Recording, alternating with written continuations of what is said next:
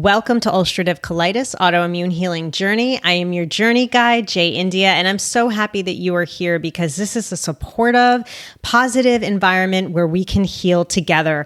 This is episode 16, my ulcerative colitis story with Jillian Little. Please note, I am not a doctor or health professional in any way. If you would like to attempt something mentioned in this episode, please consult your doctor first. We have an amazing guest today who is here to share her ulcerative colitis story. Jillian Little is a writer, healer, artist, free thinker, and functional medicine certified health coach. She specializes in helping clients reverse symptoms of chronic illness and autoimmune disease. Having successfully navigated the US healthcare system for 26 years and counting with diagnoses like ulcerative colitis, fibromyalgia, and chronic fatigue, to name a few, she is uniquely qualified to assist others in taking back their lives and rewriting their own personal health stories. Welcome, Jillian. Wow. It's like so much more impressive when someone is reading that to me. Everyone says that every time I do it. Every guest says, like I sound impressive. All right. well, you thank are you. impressive, and that's why you're here. Well, thank you so much. I'm so glad that you asked me to do this. I'm really happy am, to be a part of it. I'm so glad. I really admire you and I look up to you. And I know that our listeners will today. First, I just want to start out with an easy question How are you feeling? I'm feeling really good. Yeah. yeah. yeah, I'm feeling really good. How are you feeling?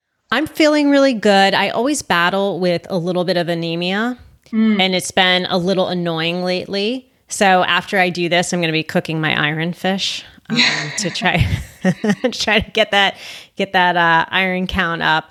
Yeah. But other than that, I've I've been doing well. the The last checkup I had, which was now probably about three months ago, um, on the calprotectin. What is it? Calprotein? Calprotectin. Calprotectin. Calprotectin. I always forget how to pronounce it. Calprotectin. uh, if you guys don't know, it's a it's a fecal stool test that uh, measures inflammation in the body. And from my flare last year to that test, I got my inflammation down by 80%. Oh, wow. So, yeah, so I'm doing well and all my blood work came back normal except for a little bit of anemia. So, I'm I'm like you, I'm a warrior. Yep. the battle goes on the battle goes on for the rest of our lives. So, I loved reading your ulcerative colitis story. You have a really beautiful bio, and of course, I'm going to put that at the end. But please tell the listeners how this disease started for you in 1995. In the 1900s. I love it was forever ago. Yeah.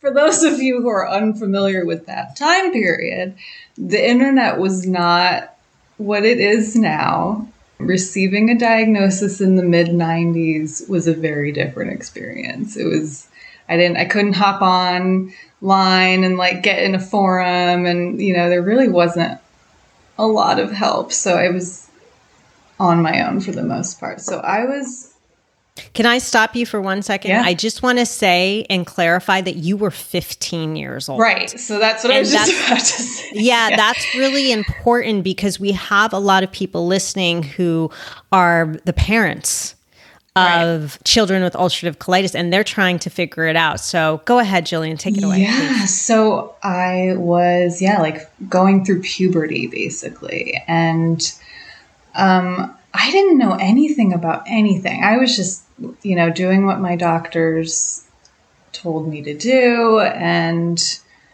it actually, you know, I responded to them. I basically took the pills and did nothing else. Like I did. What pills? Do you remember? What so pills? it was um, Asacol, mesalamine, or whatever. It's like the kind of entry level drug. The mesalamine, probably. Yes, that's it. Yeah, yeah. I love when you have to shove them up your ass. That's my favorite part.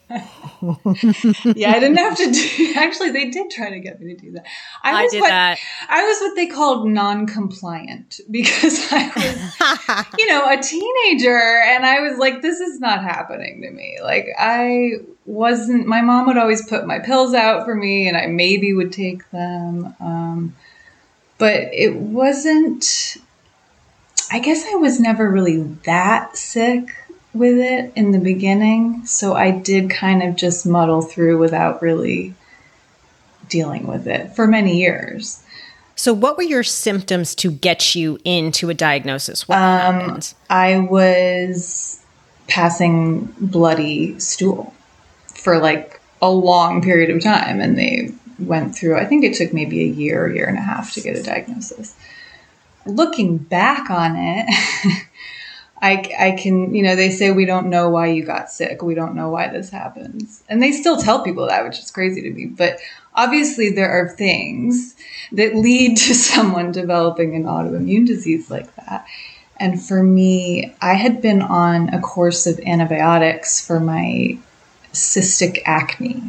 My dermatologist put me on antibiotics for like three years. I was taking antibiotics every day. That's wow. Which is crazy when you think about it now. Like, and uh, no one ever thought to connect the two. I also was eating a terrible, you know, like fast food diet.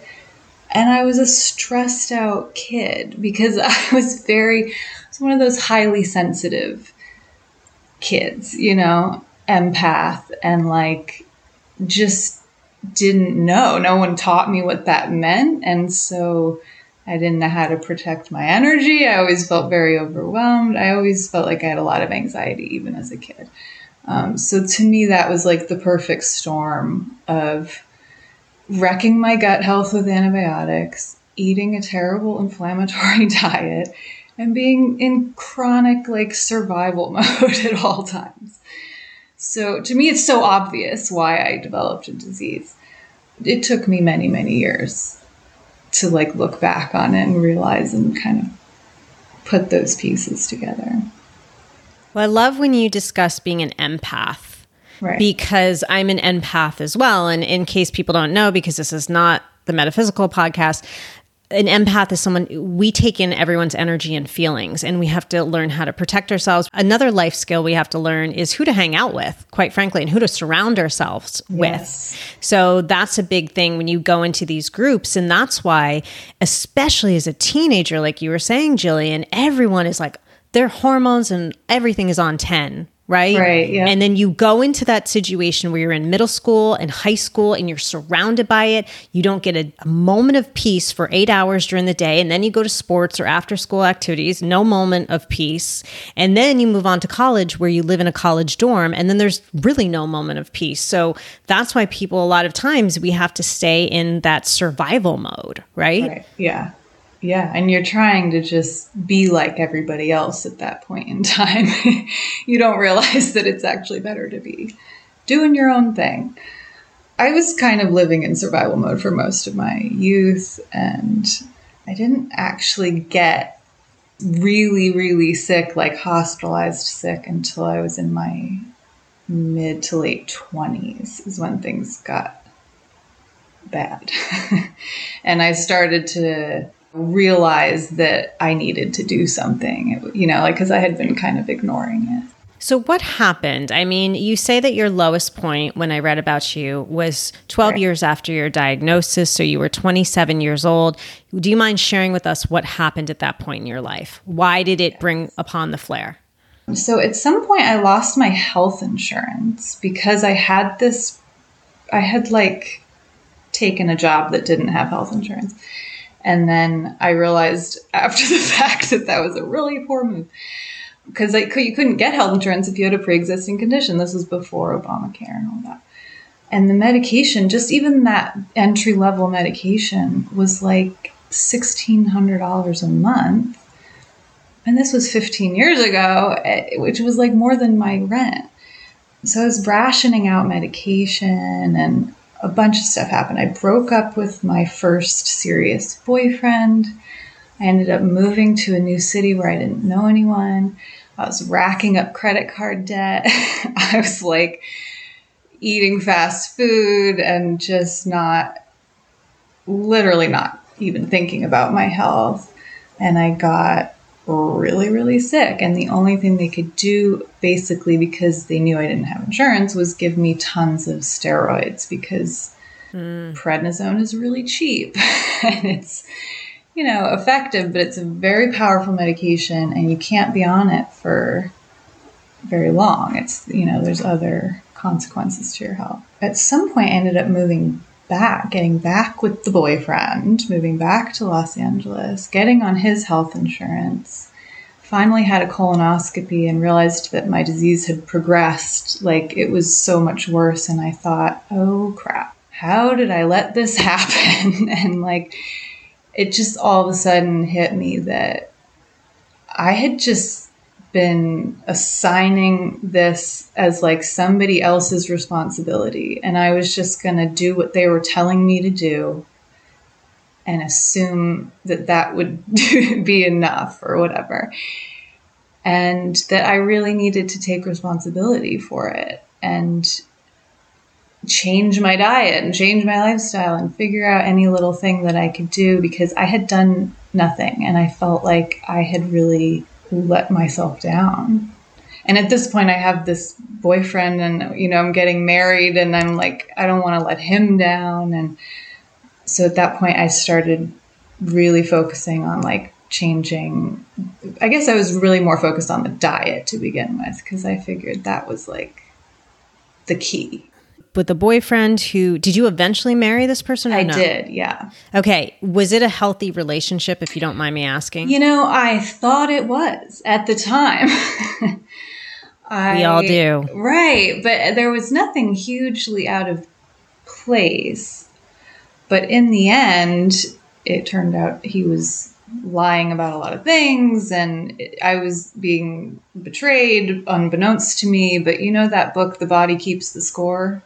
Oh, yeah. So I just realized in those final moments of this relationship, which was only, you know, five years ago, that my body had been keeping the score. I spent the sickest years of my life since I had met this person.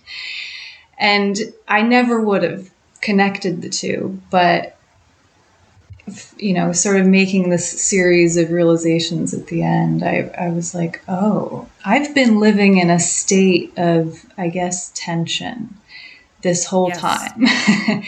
and it wasn't until it, it actually became like abusive and I was like, oh, this is an abusive relationship. Like, you know, all of a sudden at the end, it was really terrible. And I was like, oh, I'm immediately sick, you know, because of this. But if you think about it in the bigger picture, like I was kind of sick the whole time I was with him. It was like 12 years of my life. Wow. So it was the thing that got me to start learning about the connection between trauma and illness. But in a bigger sense, it made me start thinking not just in the way that we consider trauma as like maybe a big horrible event that happened to you, but as what it does to your nervous system and that it could it's maybe not a big capital T trauma but maybe some smaller lowercase t traumas or just chronic stress or unresolved emotional issues from your childhood. Maybe not overly traumatic stuff but it it affected you and it stuck with you and it's it's affecting you day to day. So the majority of that relationship, I thought I was in a healthy, happy, functioning relationship, but there was obviously some underlying feeling of not being able to be at ease that was keeping me from really getting better. Like I would sort of go into remission and then I would flare again and it just felt like this back and forth the whole time you know, it was a horrible thing to go through, but it brought me to all of this understanding about the energy body and the emotional body and how that all directly connects to like our physiological symptoms of illness. Okay, so I'm going to stop you there for one second because I love everything you're saying, but I kind of want to break it down a little bit for our listeners. Sure. I love that you brought up this book, The Body Keeps the Score by Dr. Bessel van der Kolk. So, anyone, if you want to look it up, it's the body keeps the score. I haven't mentioned it on this podcast yet because I actually want to do an entire episode on it. Mm. But if anyone wants to learn about the mind body soul connection and regard to trauma, like what Jillian's talking about, I talk about it all the time in this podcast, the emotional connection. So, okay, Jillian, to go back to your story because it's so fascinating when you break this down from a mind body soul connection okay so you you're in this seemingly okay relationship that becomes abusive so that's your mind because you're not feeling at ease. Emotionally you're not feeling at ease so in your soul you know something's wrong. And then physically you're not taking care of yourself which is understandably so. Number 1 you were young.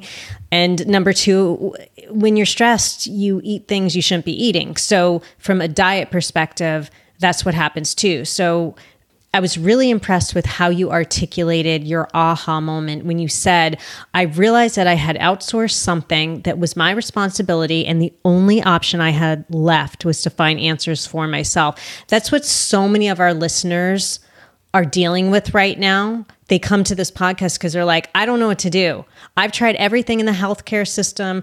I have a good gastroenterologist. Okay, I'm a good example. I have a great gastroenterologist. When he asked, How did you get to 80% better? And I was like, Well, I do energy healing and I do I do rebounding, which is yeah. uh, jumping on a small trampoline. And I do that. He was like, uh huh. He's like, okay, yeah. I'm not really. I. He's like, I'm not experienced in any of that but don't come see me for three to four months because you're doing well. Right. And the thing is, Jillian, he can't say anything to me because I have the proof. Right. You wanted the good tests? Yeah. I'm showing you the good test. So, anyway, so that's what we go through. So, tell us about this awakening and your journey of autoimmune healing, discovery, and enlightenment. It's been my whole life. so, like, since puberty, I've been doing this. So, you know, I feel like I've had many lifetimes already within this lifetime, and uh, this has been a part of most of them. So I don't really know much aside from this, but certainly it's brought me to a greater understanding of myself, a greater amount of self love. When you're having those like really dark, desperate moments, it forces you to not only confront your mortality a little bit, but sort of dig deeper into what do you think is the meaning and the purpose of all of this because mm. if you if you can't find any meaning to the suffering then it feels really hopeless and it's all about what story you're telling yourself about what's happening because it doesn't matter if you're right or wrong it matters what you believe Mm. There's like this study that shows um, optimists live longer, even if they're wrong. Which I love because, like, you could tell yourself that, like, we're all going to turn into cotton candy unicorns someday, and like, it doesn't matter or whatever. But as long as you believe it and it's serving you, then then you're good. And you were saying something before, and I think I interrupted you a bit, so I apologize for that, about how energy is stored in the body and how you were learning about that. Could you just expound on that for a little bit? Because I would love to hear your thoughts yeah. as a health coach. So I started thinking about how we are like electromagnetic beings and we have this frequency and this flow of energy when we experience something traumatic or really stressful, we drop into resistance and it's like a tension or a bracing for impact kind of thing that you physically do in your body. And it physically clamps down on that natural flow of energy and everything is connected. And when there's stagnation or you're locked up, it starts to affect your joints and your organs. And it's like this immediate translation of what's happening for you emotionally into you know your cells and your organs when you start to look at your body as this like a tuning fork or like this vessel of energy and frequency, and you start to care for yourself in that way, noticing what's making you stand in certain postures. How is your breath? How are, are you moving freely or are you clamped up? Are you locking your jaw? Like, when you're sick, you really check out. When you feel crappy in your body, you go into your brain. And it's really about bringing that attention and awareness back down into your body and feeling into where you tense, where do you need to maybe just place your hands on your body and touch yourself with some loving intention. So, you've worked with many clients with ulcerative colitis, autoimmune disease. What do you see as a commonality when they come to you? Do you see a lot of trauma stored in the body? Do you see, what do you see? I see people not even realizing that they're stressed. That wow. they, I think that they're, the, their problem is their diet or that they need to be better or stricter about that or their supplements or they need to find the right supplement or the you know which you know all of that can be important.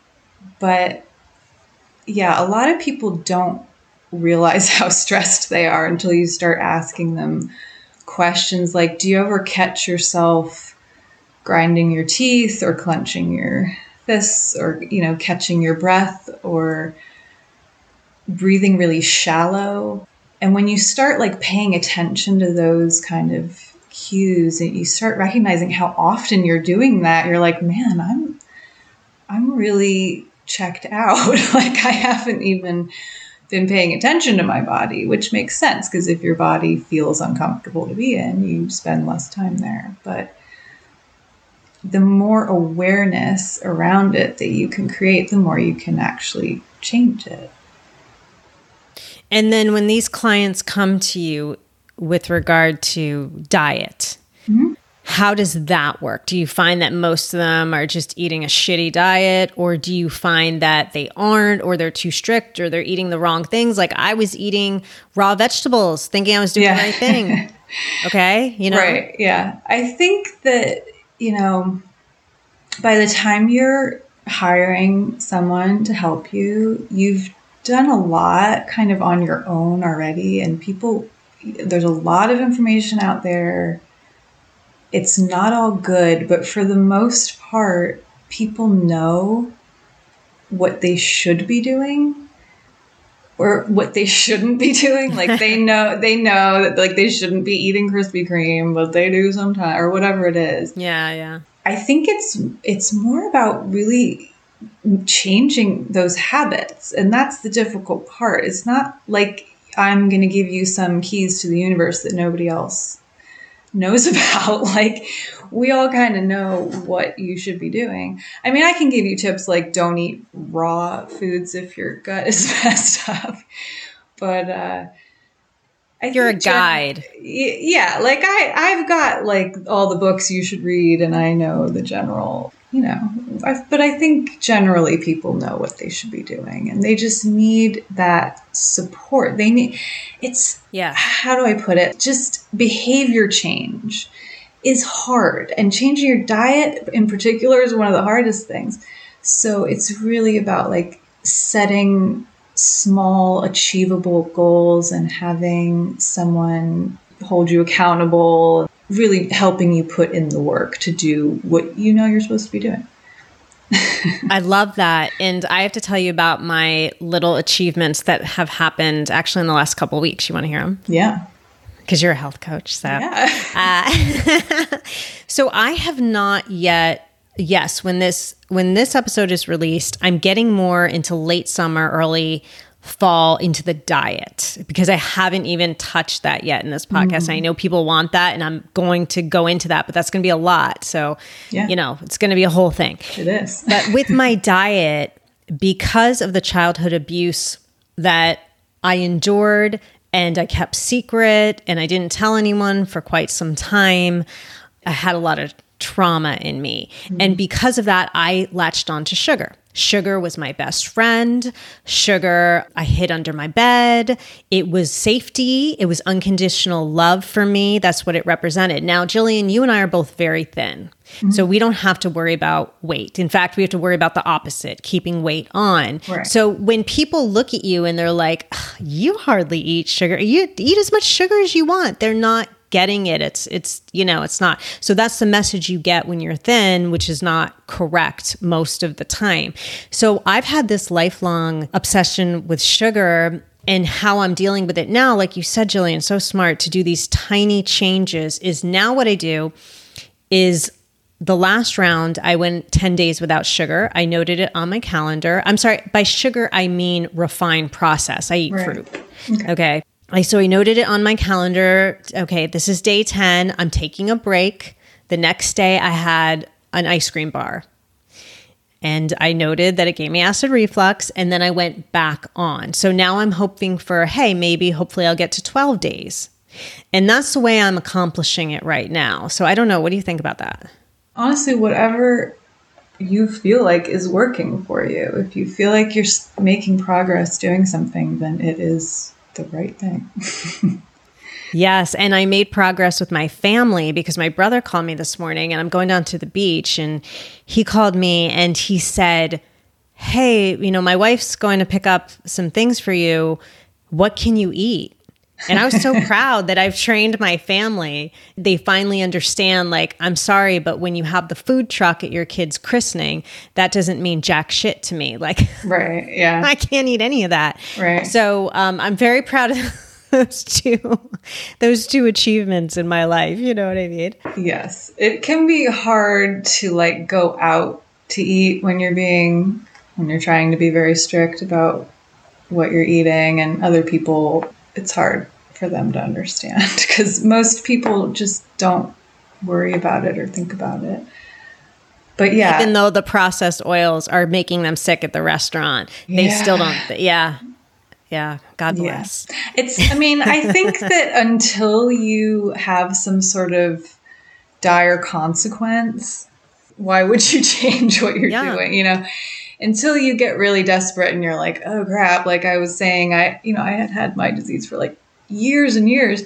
And I finally was just like, oh, I gotta get a handle on this. like, no one's doing it for me, and now is the time. And I've still work on my diet, and it's been years and years since then. So, one of the biggest things I learned about diet is you can't be so fanatical about the diet that you're doing it has parameters or rules or whatever, you cannot beat yourself up about doing it perfectly because nothing is ever perfect and you're going to stress yourself out more than that cookie would harm you. You know, like if you're starving yourself because there's nothing at the picnic that you can eat, that's worse than just, you know, maybe eating a little something that's not on the diet once in a while at least for myself and I find with people like if you give yourself a little wiggle room and a little grace, don't try to to do everything like 100% because that is setting yourself up for failure and you want to set yourself up for success. So that's why tiny little goals that you know that you can achieve. I was listening to a Sirius XM show last night, and there was a woman who has been an alcoholic for 20 years, has not had a drink in 20 years by accident. She had sipped from a friend's cup.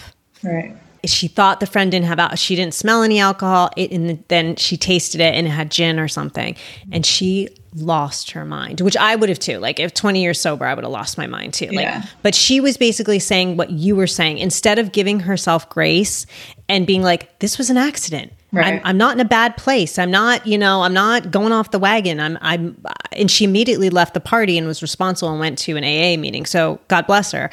You know, she said she had to calm herself down for weeks, for weeks. So, like, yeah. you know what I'm saying? It's not quite the same thing, but it is because with me, I don't know, Jillian, if you're at this point, or maybe I'll get to your point, but with food, I.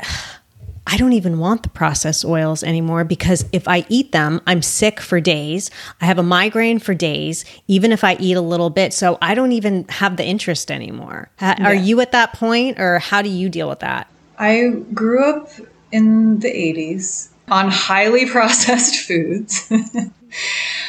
I, you know, I still sometimes look at fast food commercials and go, mm, that looks good. McDonald's fries. Even though, no, milkshake. Sometimes, yeah, like I can still like have a craving or something. It's amazing when you've gone a certain period of time eating a certain way, your tastes change. So I don't even know what would happen to me if I ate a McDonald's hamburger or what it would even taste like to me at this point but I remember enjoying them in my youth, you know. Yeah, yeah. I went through many, many years of being so strict with the diet, like the autoimmune paleo diet, and I tried like pretty much everything. Yeah, yeah. But I found that it was just all too. I'm such a perfectionist, and I, mm.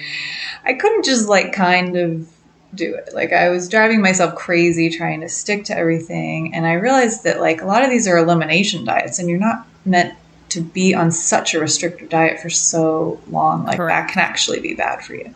And everybody's different. You really have to figure out what foods your body likes and go from there. You know, just like figure out what is going to nourish you the best and harm you the least you know like everything is either good for you or bad for you. So you got to do the work. You got to figure it out yourself. Like it's it's a slow process sometimes.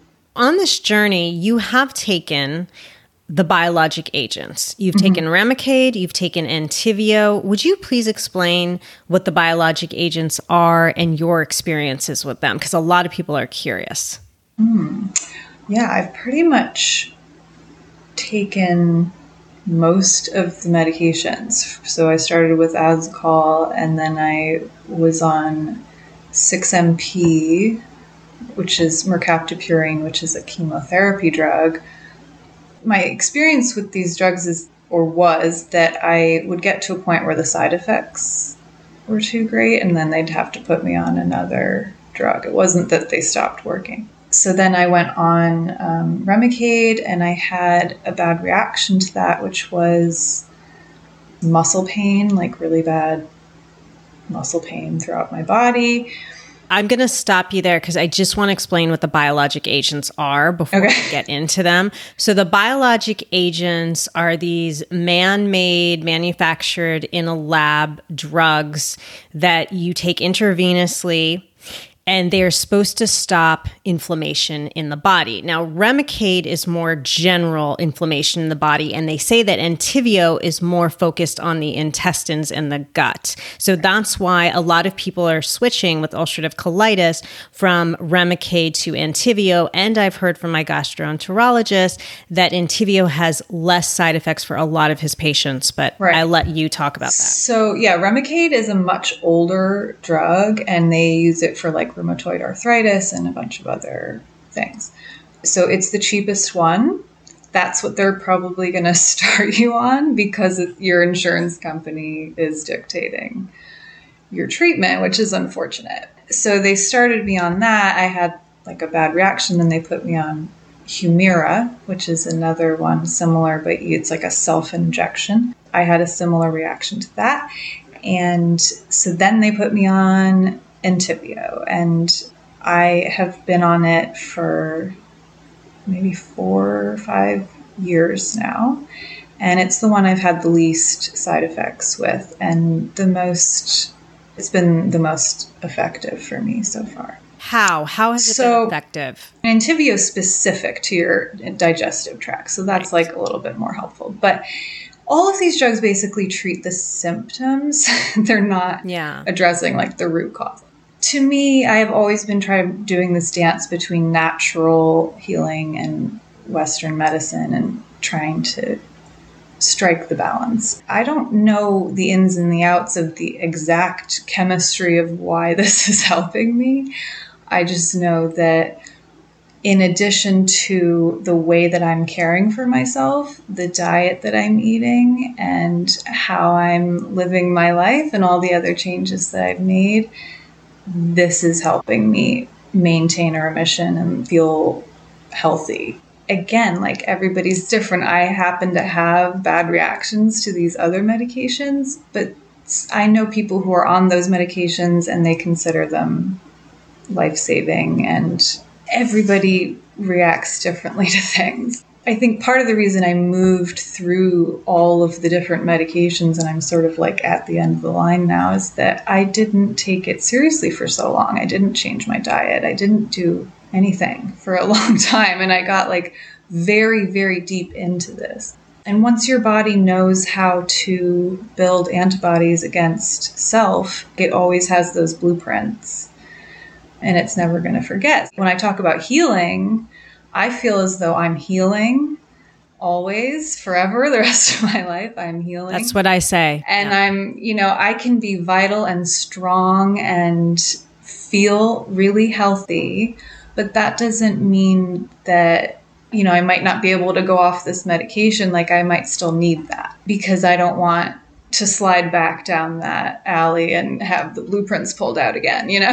so, like, when you talk about chronic illness and things like diagnoses that you're told are incurable, it gives this impression that, like, there's nothing you can do. I hate that. like, I want to use, I think words are very important, and I want to use words like healing there is no cure, but a cure is a fantasy. A cure is like, here, take this and you're all better. Like that doesn't exist, but that doesn't mean that healing doesn't exist. It's important to make sure people realize that even if they have a diagnosis that they feel like is forever, it doesn't mean that they have to be sick and miserable and struggling forever. Is the best advice you could give the listeners because you're living proof yeah. You know, you've lived with this for decades and you're thriving and you have your own successful business and, you know, the whole nine. So you're doing well. And like you said, we just have to be in the mindset. I like how you said that. It's basically not a fairy tale. You know how we were fed all that BS as young women, as young girls, where, oh, you're going to find the prince and he's going to take right. you up on the horse and life is going to be perfect. And then people bought into it. And then when it didn't happen, it wasn't good. I think it's the same metaphor as this disease is, you know what? This is, this is a lifelong thing. Yeah, it, it is. It takes you a long time to get sick and it's, it takes a lot to pull it back around. Yes. And a combination of Eastern and Western medicine is great too. You know, it depends on what whatever you want to do, but I would always say research both. And we have an expert here. So, Jillian, you are a functional medicine certified health coach who focuses on autoimmune healing. Please tell us about the Autoimmune Warrior program. It's my one-on-one coaching program. It's a 3-month program. This is for people who are ready, ready to take responsibility, ready to make some changes. Like I said before, words are very important and I use them specifically.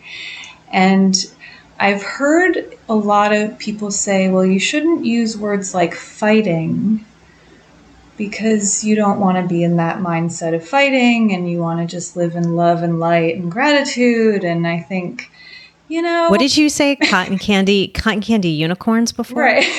I love that. I think it's great to be, you know, to be positive and to have a gratitude mindset and stuff like that.